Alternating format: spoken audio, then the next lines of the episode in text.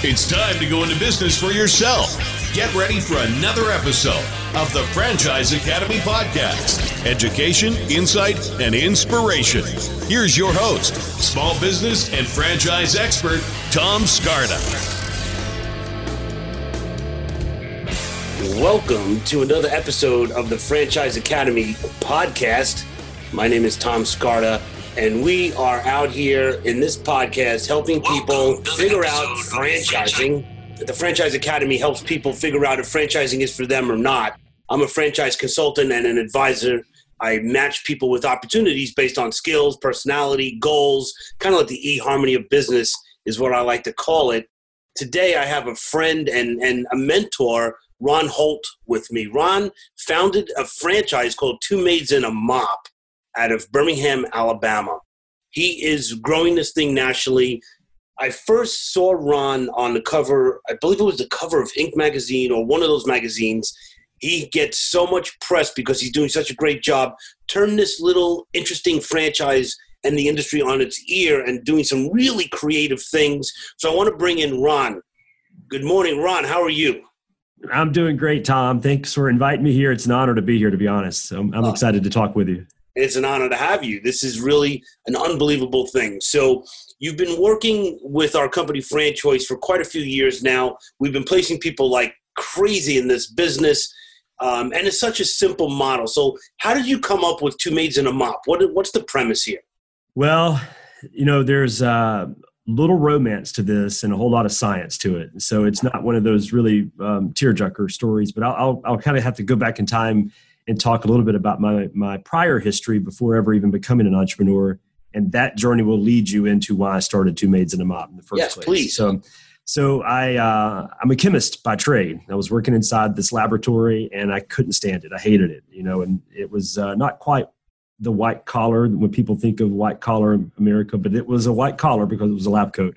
And um, you know, I was doing well. I was able to communicate pretty well, and so I, I rose to the ranks pretty quickly. And uh, within a couple years, right out of college, became the manager of this laboratory. And you know, underneath me were PhDs with chemical chemical engineering degrees and uh, other chemists and biologists and super smart, intelligent people.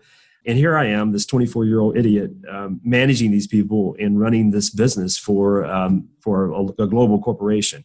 Wow. And it didn't take me long to figure out that one of the key reasons for its success was this thing called recurring revenue. I love I fell in love with it, you know, and it's just this phenomenon as someone that had never been to business school before, it was this foreign language. But I, you know, probably one of my best secrets that I didn't really look at as a secret back in those days was the fact that I didn't have any preconceived notion of what business was supposed to be.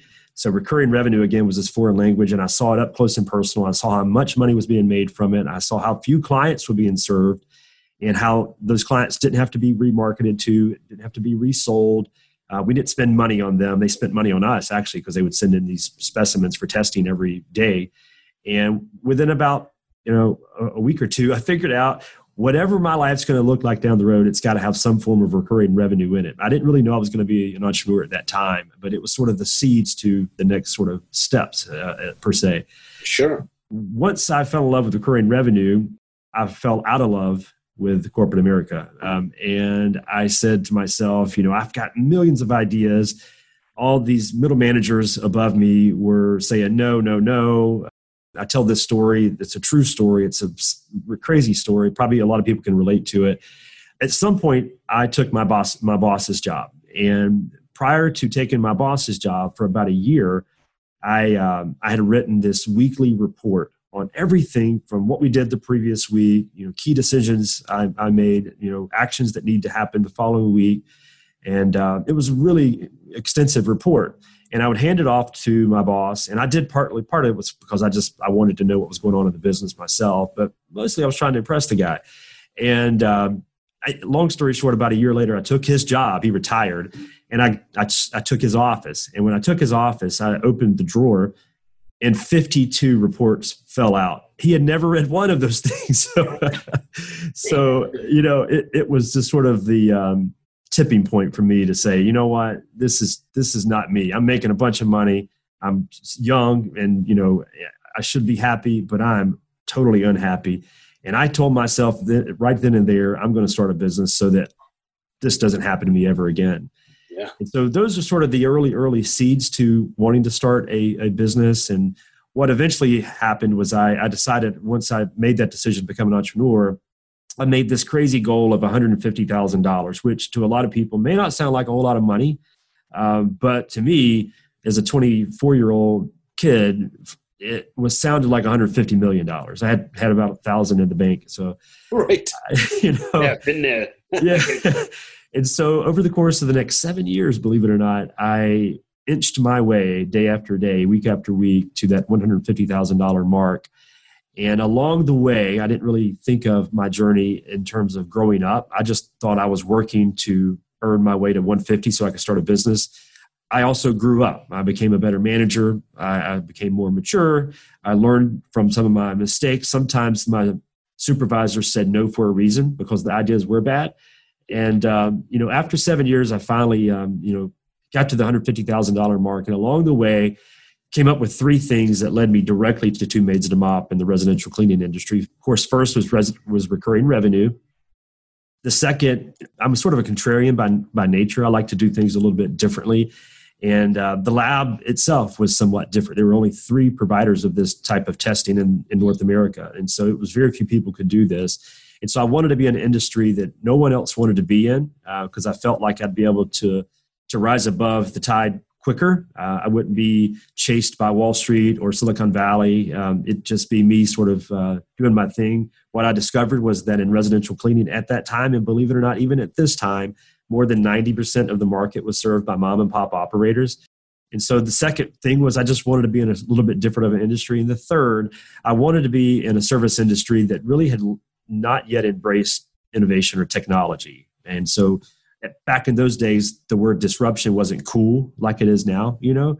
But I, I sensed that residential cleaning, since it was served nine out of 10 times by a mom and pop operator, really had not embraced the idea or, or, role of technology. And I didn't know if I was going to create robots or what, um, but I felt like I'd be able to get inside the industry, find those weaknesses, and turn those into strengths again using technology. And those three things, believe it or not, led me straight into the headwinds of the residential cleaning industry. And I went headfirst without even thinking about the one thing I probably should have thought about how do you clean a house?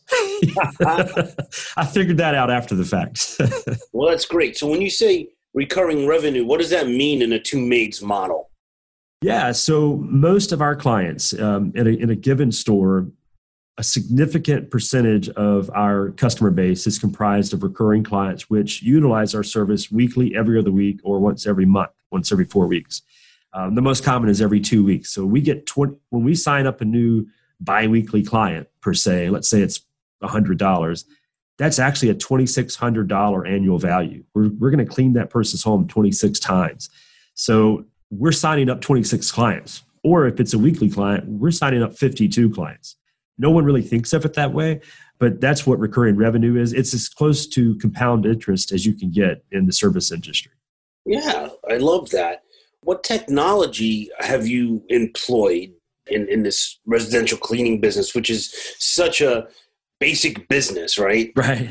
Well, again, early on, I had Rosie the robot visions. You know, I had all these dreams of uh, creating some kind of machinery that would revolutionize the industry. And what I discovered is that residential cleaning specifically is very hands-on. It's very difficult for a robot to come in and totally take over our, our business model. Um, think about your own house. Think about your bathroom counter. It's probably got a lot of stuff on it, you know, if, if you're like most bathroom counter owners. And um, I don't know about you, but a lot of uh, bosses of the house, the wives, in other words, um, tend to want things to look exactly the same except clean after we leave.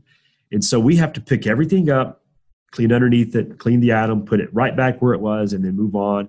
And if it's out of place, we're in trouble a robot has a hard time with that, you know, and plus there's breakage and all sorts of opportunities. So we didn't really go down that road in terms of technology. Technology, we looked at it from a service basis, you know. So everything from logistical nightmares early on, we were using pen and paper. I literally went out and I bought two things. I bought an Office Depot calendar, one of those map desk calendars, if you know what I'm referring to, and I bought one of those old school maps, you know, that you had to, you know, spread across the table to to review, and that was my logistics tool. And you know, we we had tons of inefficiency because of that. We were way too long on the road, too many people riding the clock because they claim to be lost or whatever. And so the first thing we did is we said, let's go test some software that can make life easier for us. What we discovered is software that's serving our industry was very crude at the at the time and i said to myself that there's a way that we can make that better and it took a while but eventually as we grew uh, we were able to bring that software development in house and actually create our own uh, piece of software that our franchisees and our customers uh, utilize today and it's everything from a log- logistical tool that's uh, much better than a map on a desk um, to a, a, a part CRM has merchant processing inside of it. It's got a pricing component to it as well, and it also allows our customers to book directly for this afternoon if they want it. You know, so right. it uh, in our world, it's you know we kind of call ourselves sort of the Google or the residential cleaning industry. We're not Google. You know, we're not in Silicon Valley. We're square in the southeastern part of the U.S. You know, and so we we're, we don't want to co- co- compare ourselves directly with a Google or Facebook, but you know, we do have a really strong software development team in house, and we're proud of those guys. And they've built a heck of a, a software that really, really helps make our our franchisees' lives better. And that's for me what I always wanted. Is I didn't necessarily know how we could use machinery to make our customers' lives better, but I felt like we can make the business owner's life easier, and that's that's really how we've decided to use technology to improve the business model. Uh, do you have like an app where the customer rates the cleaning job or something like that? We do, yeah. So that's actually our secret sauce. That's what makes us completely different. It's what we call our purple cow. For any of you Seth Godin fans out there that's read the book Purple Cow, um, yes. we, you know, you know, we, that's that's our purple cow, and it, it actually came from that book. So we call it the Pay for Performance Plan. Wow. And uh, in the early days, we didn't have software. We had to uh, an abacus, and we needed really strong calculus skills to pull it off. But basically, every time someone cleans a home, every time we send two people to clean a house, the customer rates their level of satisfaction on a really simple scale of one to ten. And that number will directly determine the compensation level for the two people who clean the house. And wow, it is a powerful message that we send to customers, and it's different. It is a purple cow, in our opinion. It's it's very unique in our industry and uh, in the early days, it was very difficult to pull off because it was a ton of record keeping, a lot of handwritten manual math. Uh, the good news is today, the main piece of work is just the, the, the data entry of it. Some of the customers rate directly, literally from an app, like you asked. They will they will uh, slide a scale from one to ten, and we'll get a number from that. In other cases, we talk directly with a customer. We have to enter the data, but the math's all behind the scenes at this point. No more abacuses.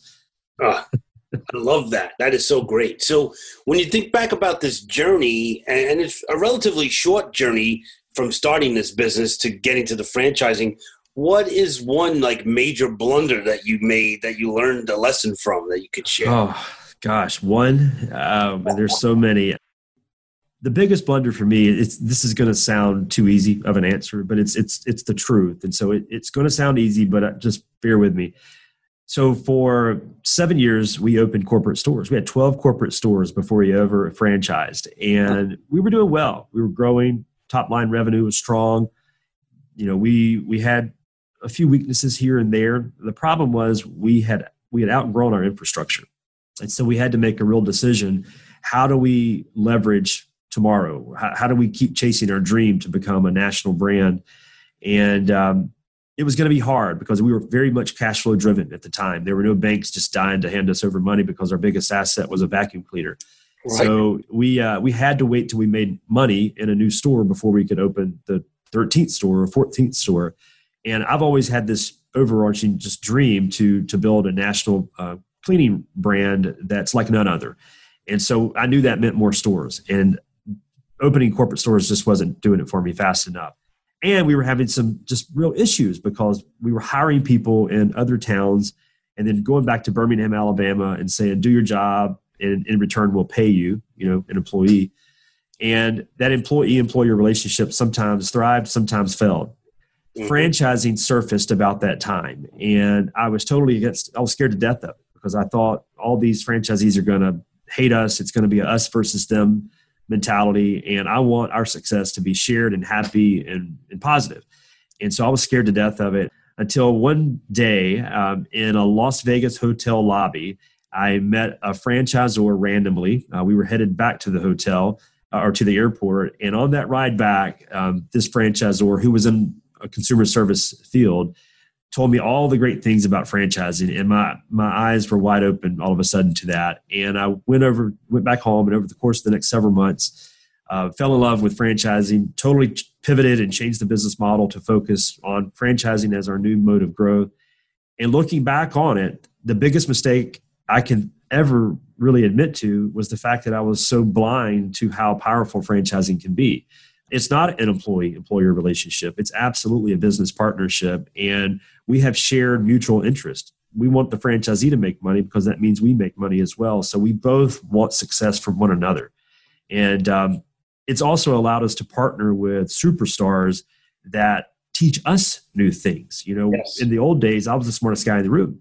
Uh, today we have 88 franchises open for business today and we have 88 really really smart people that for the most part are smarter than i am. And so we we receive ideas from them that we test and then at some point we we we process and we implement within the network. We would have never had that um, opportunity when we were opening our corporate stores. That's great. And and i think you just broke a myth about franchising where people often think that you buy a franchise and they're going to tell you you know when to do this and when to do that rules regulations and it's like paramilitary and it's not at all even if you go back and watch the movie the founder with michael keaton about right. mcdonald's and those guys and, and there's so many different stories but these franchises grow from the innovation of their franchisees and all these franchisees bring in, you know, you'll have somebody who was an airline pilot, and you could probably rattle off a bunch of industries where other people came from, and now they are helping you to grow as a brand. And it's, and we were talking about this yesterday with one of your franchisees in Florida that when the tide rises, all the boats float, and and that's the beautiful thing about franchising. So. Yeah I'll tell you a really good example. Just it's a practical, real life example. So one of our first franchise uh, stores was in Fort Worth, Texas, and um, this guy is still a great franchisee. He's built an amazing business. And early on, we had this third party piece of software that helped automate the hiring process. And it was a really good piece of software that we were happy with. We used it forever in our corporate operations and um, we knew the people really well at the corporate levels who had a great relationship with the vendor. And here's Fort Worth, Texas saying, I got something that's cheaper and better. In real life, cheaper and better doesn't normally exist, right? right. And so we were skeptical, um, but we said, you know what? We're new at this. We're naive enough to give this a shot. And so we gave it a shot. We tested it at the corporate level. And sure enough, it was pretty clear it was cheaper and better. And so we tested it with a larger test group. Uh, at the time, we had four franchisees, so we tested it with two, 50% of the network. and it was cheaper and better. And we still use that, that software today, and it has saved our franchisees literally thousands of dollars over the, over the years. And that came that idea came from a franchisee in Fort Worth, Texas. We'd have never we'd have never experienced that with corporate growth. Love that story. Love that. So, Ron, what, what are you excited about right now in business? Well, it's the same thing I've been excited about forever, you know. So there's two things I kind of will talk about. So my dream has always been literally from day one to build the largest, fastest growing, most innovative residential cleaning service in America. Those words may sound like just words to most people, but to me, it's my life's mantra. It means more than just words on a piece of paper to me. It's it means everything. It's my scoreboard.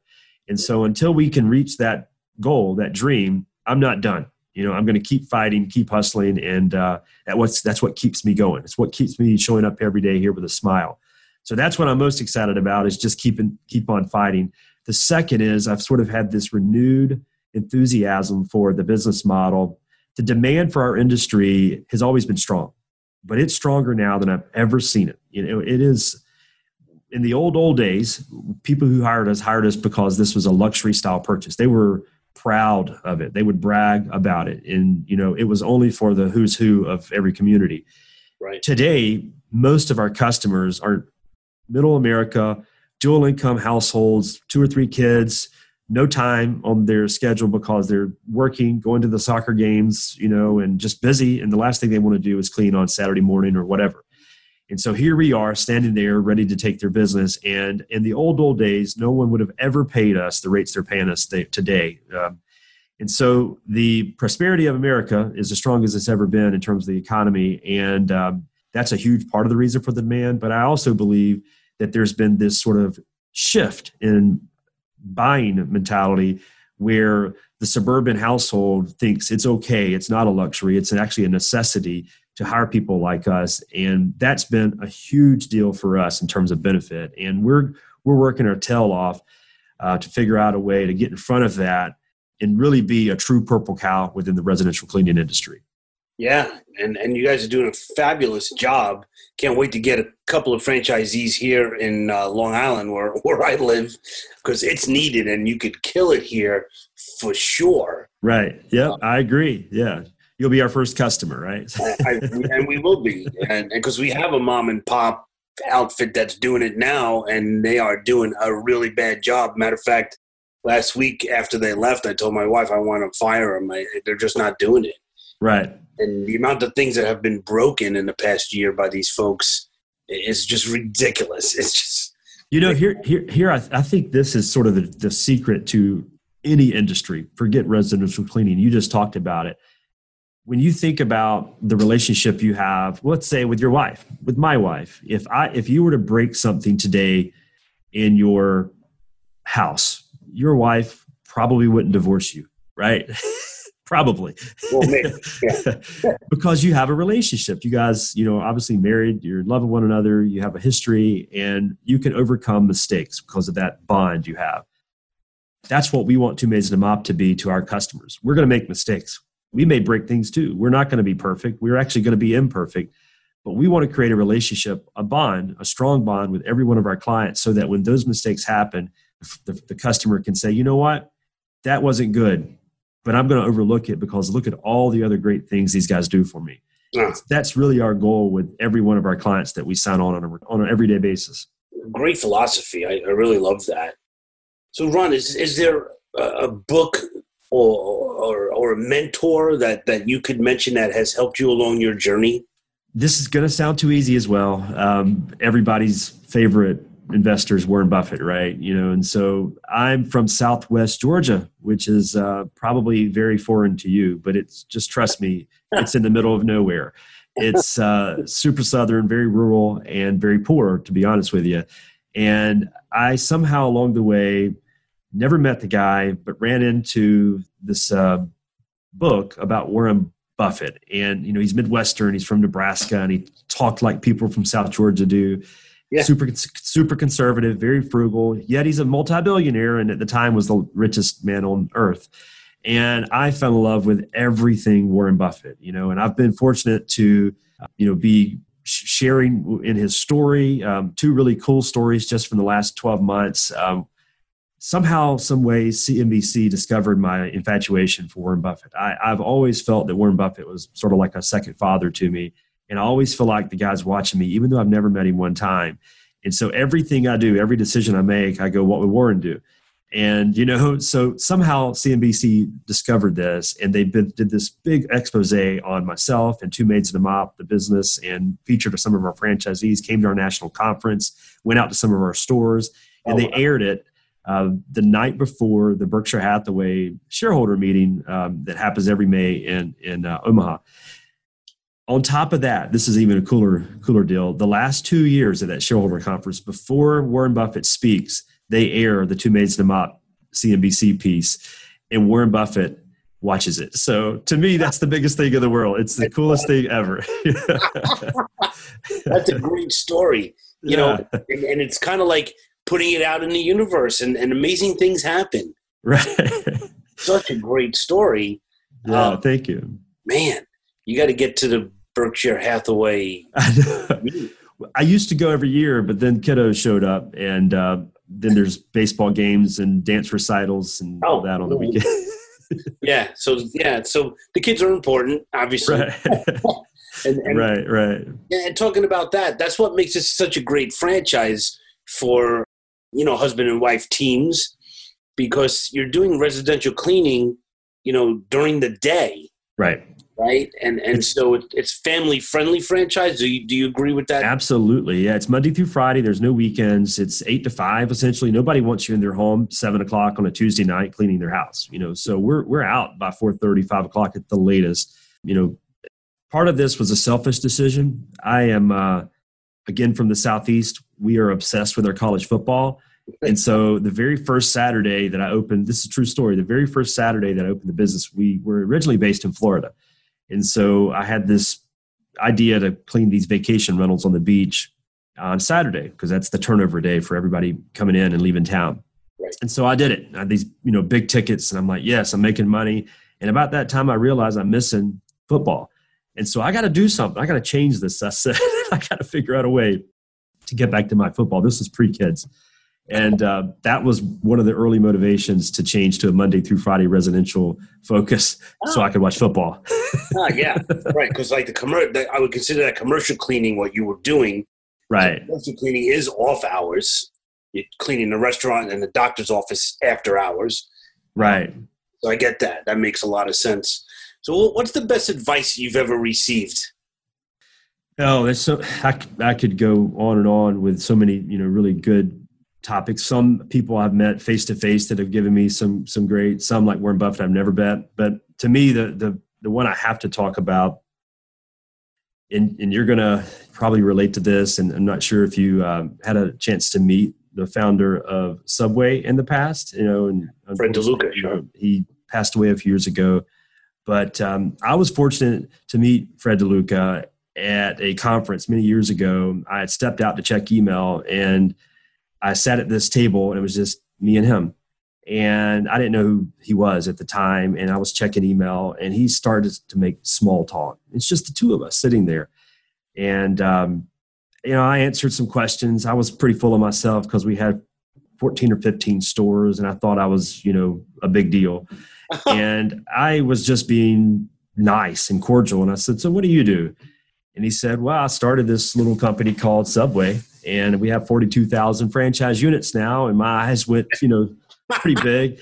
And you know what? For the next hour, Fred DeLuca gave me a whole tutorial on franchising. And you know, the best thing he told me that, and we went on to become friends, fast friends, really after that. And again, he passed away a few years ago. And but before that, and just before he became ill, we we were we were talking on a regular basis. And the one thing that sticks with me that I'll never forget is he told me that early on, the very first subway, the very first few subways that they opened in Connecticut, the stores, you know, it was the sandwich was good, the process was great, but the profits were what really was what sold the business model. Just staggering, unheard of profit margins that nobody had ever seen in food business, the food service industry before.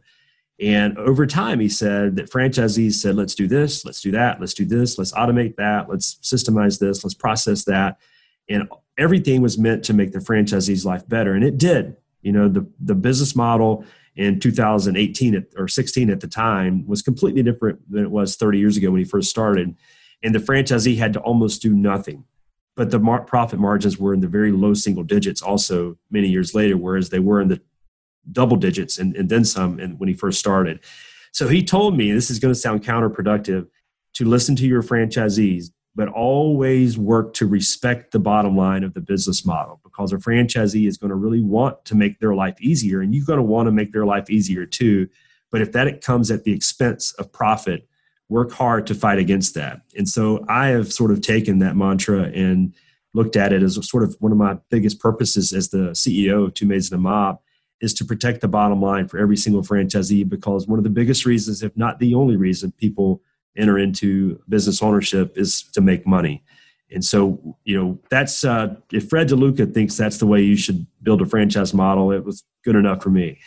wow, that is really an amazing story, and that's what I that's what I love about the International Franchise Association. I think that's probably the meeting you met Fred at. Absolutely, yeah. Uh, and actually, my mentor Jeff Elgin shares a similar story where he was outside sitting on a bench sitting next to this guy he didn't know and it was fred and, and he tells us a similar is that right yeah yeah you should ask him about it next time you see uh, jeff yeah. pretty funny stuff so ron to, to wrap it up this has been absolutely wonderful we should do this again you got so much wisdom and knowledge, not only for franchisees but for franchisors and people turning their business into a franchise. You got so much.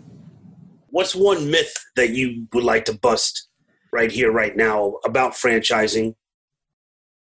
Well, to me, I, you know, I believe that the best franchisees also are very hungry entrepreneurs. And I know that in the franchise industry, that's not necessarily what people want to categorize franchisees with. And and while they're not Steve Jobs who wants to go live on an island and risk everything every day, um, at the same time, in our world, in our network, you talked to one yesterday. Our best franchisees are absolutely strong entrepreneurs.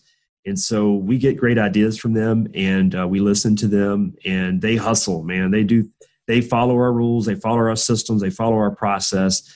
Uh, but at the same time, they wake up every day with a passion and drive that um, is pretty dang strong. And so to me, that's the biggest myth is that a, a, a great franchisee can also be a great entrepreneur. Yeah. That is great, and and and that's also right. Another fallacy where you're not an entrepreneur because I I do say that I'm guilty of that. You're a business owner, but you're not really an entrepreneur. But I mean, in, in my own franchises that I owned, I actually did entrepreneurial stuff and helped the franchise do new things. because I had my own ideas that I was bringing to the table from my end of the world. So so great stuff. I'll tell you. So our our best franchisees give me hell they give me hell. You know, they call me and they push me and they challenge me and they test me and they say, let's try this, let's try that. And I say no a lot. Uh, but those guys are awesome. And I love every one of those guys that do that because it really pushes me to make sure that our model is strong, is profitable, and scalable. And so, you know, as much as we love franchisees, those same franchisees follow the no one's going outside of our systems. No one's just saying, you know what, I got a better way to skin the cat here. I'm going to do it differently today because I'm an entrepreneur. And so, you know, when I say they're a great entrepreneur, it doesn't mean they're out there just being cowboys and doing whatever they want. You know, they're still very much following our model, but they're also pushing us to really reinvent the business model as often as we can. Yeah. Right. You're all in it together. And and so you know the the it's a mutual respect thing that's kind of what i'm hearing is absolutely between yeah. you and the franchisees it's it's just it's respect. And um and that goes a long way. And and there's also trust as you mentioned that's a big takeaway for me is is when you have that trust like in a marriage you could do wonderful things. And when there is a mistake the whole house doesn't fall apart. So. right right this don't break something today though so don't test that theory no not every day but every once in a while you never know yeah yeah yeah uh, it does happen and it's out of your control usually when it does yeah yeah so this is well, great. How, how, can people get in touch with you to, to pick your brain if they wanted to? Yeah, there's a couple ways. TwoMaidsFranchise.com, just like it sounds, TWO, TwoMaidsFranchise.com is the easiest way to go and learn more about the franchise opportunity, what the investment uh, looks like. Um, yep. Talk, you'll be able to hear from some of our franchisees as well. Um, you know, honestly, I love talking shop with as many people as possible about franchising, residential cleaning, entrepreneurship. So if someone wants to find me on LinkedIn, I'm easy to find. I'm a two syllable guy, Ron Holt. So search for Ron Holt and you'll find me. yeah, there you go. And and so all that information will be on the franchiseacademy.com as well. So if you're listening on Apple or Pandora or Spotify, go to the franchiseacademy.com and you will find all of Ron's information and two maids in the mop info. Ron, thank you so much for being on the show. Really appreciate it. Oh, Tom, I, I love it. Let's do it again. Yeah, absolutely. God bless you. Thank you so much. We'll talk to you soon. You bet. Thank you. All right. This has been another episode of the Franchise Academy Podcast. For more info, go to our website, thefranchiseacademypodcast.com. Remember to subscribe to Tom Scarda's YouTube channel for educational videos on franchising, education, insight, and inspiration.